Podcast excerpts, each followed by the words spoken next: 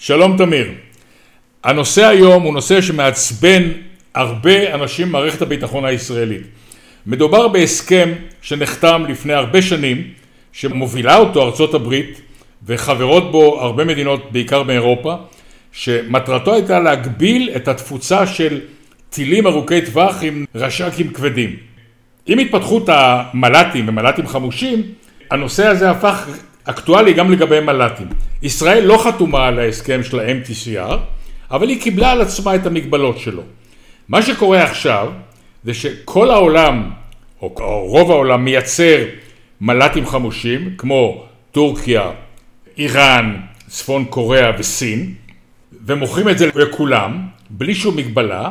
ישראל נשארה הצדיקה היחידה בסדום ושומרת על המגבלות וזה פוגע מאוד בתעשייה הביטחונית הישראלית. ישראל מעולם לא אמרה שיש לה מל"טים חמושים, למרות שבעיתונות הבינלאומית יש פרסומים על כך, אבל העובדה שאפילו ארצות הברית נסוגה קצת בתקופת טראמפ מהסעיפים של ההסכם, כי הנשיא טראמפ הבין שזה פוגע בתעשייה, ישראל ממשיכים לדבוק בהסכם הזה, ולפי מקורות בתעשייה שאני מדבר איתם, וגם לפי דעתי האישית, זה טיפשות מוחלטת.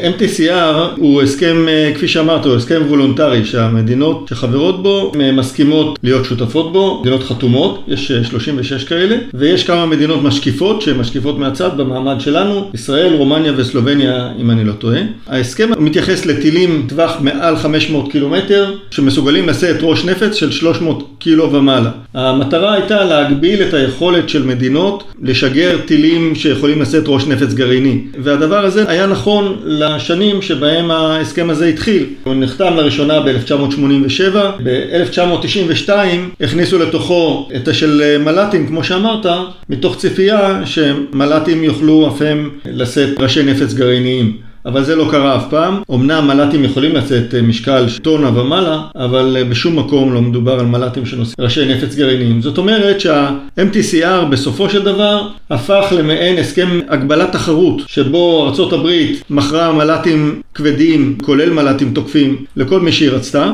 ומדינת ישראל ומדינות אחרות לא יכלו לעשות זאת בלי לעבור על הסכם ה-MTCR.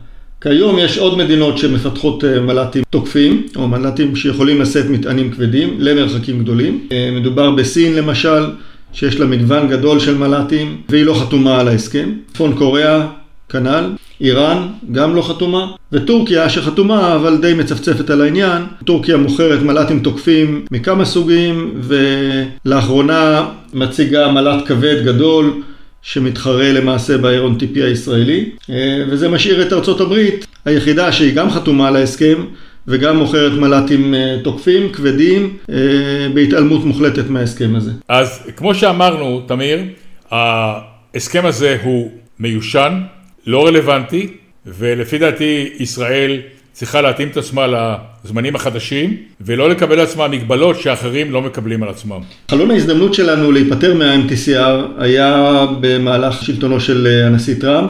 הנשיא טראמפ החליט לפרש את הסכם ה-MTCR בצורה מקלה שתאפשר למכור מל"טים ללא הגבלות, וישראל אה, באותו זמן לא הלכה בעקבותיו ולא אימצה את הגישה הזאת. כיום אה, הנשיא ביידן אה, והמפלגה הדמוקרטית אה, מאוד minded לנושא הפרות זכויות אדם במדינות יעד. מפלגה מקשה מאוד על מכירות נשק למדינות שצריכות את הנשק הזה מאוד.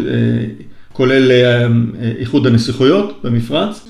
MTCR הפך דגל של נושא זכויות האדם, ובכך די קשה היום לפרוש מההסכם הזה בלי לעשות גלים. לסיום, זה הסכם שישראל מקיימת אותו מתוך התנדבות, הוא פוגע בתעשיות שלנו, כולם מוכרים לכולם, כולם מעתיקים מכולם, והגיע הזמן שמערכת הביטחון תתאים את עצמה למציאות ותפעל בצורה הגיונית ולא על סמך היסטוריה שהייתה נכונה פעם ולא נכונה כיום. אנחנו ניפגש בפודקאסט הבא. תמיר, תודה רבה. תודה, ארי.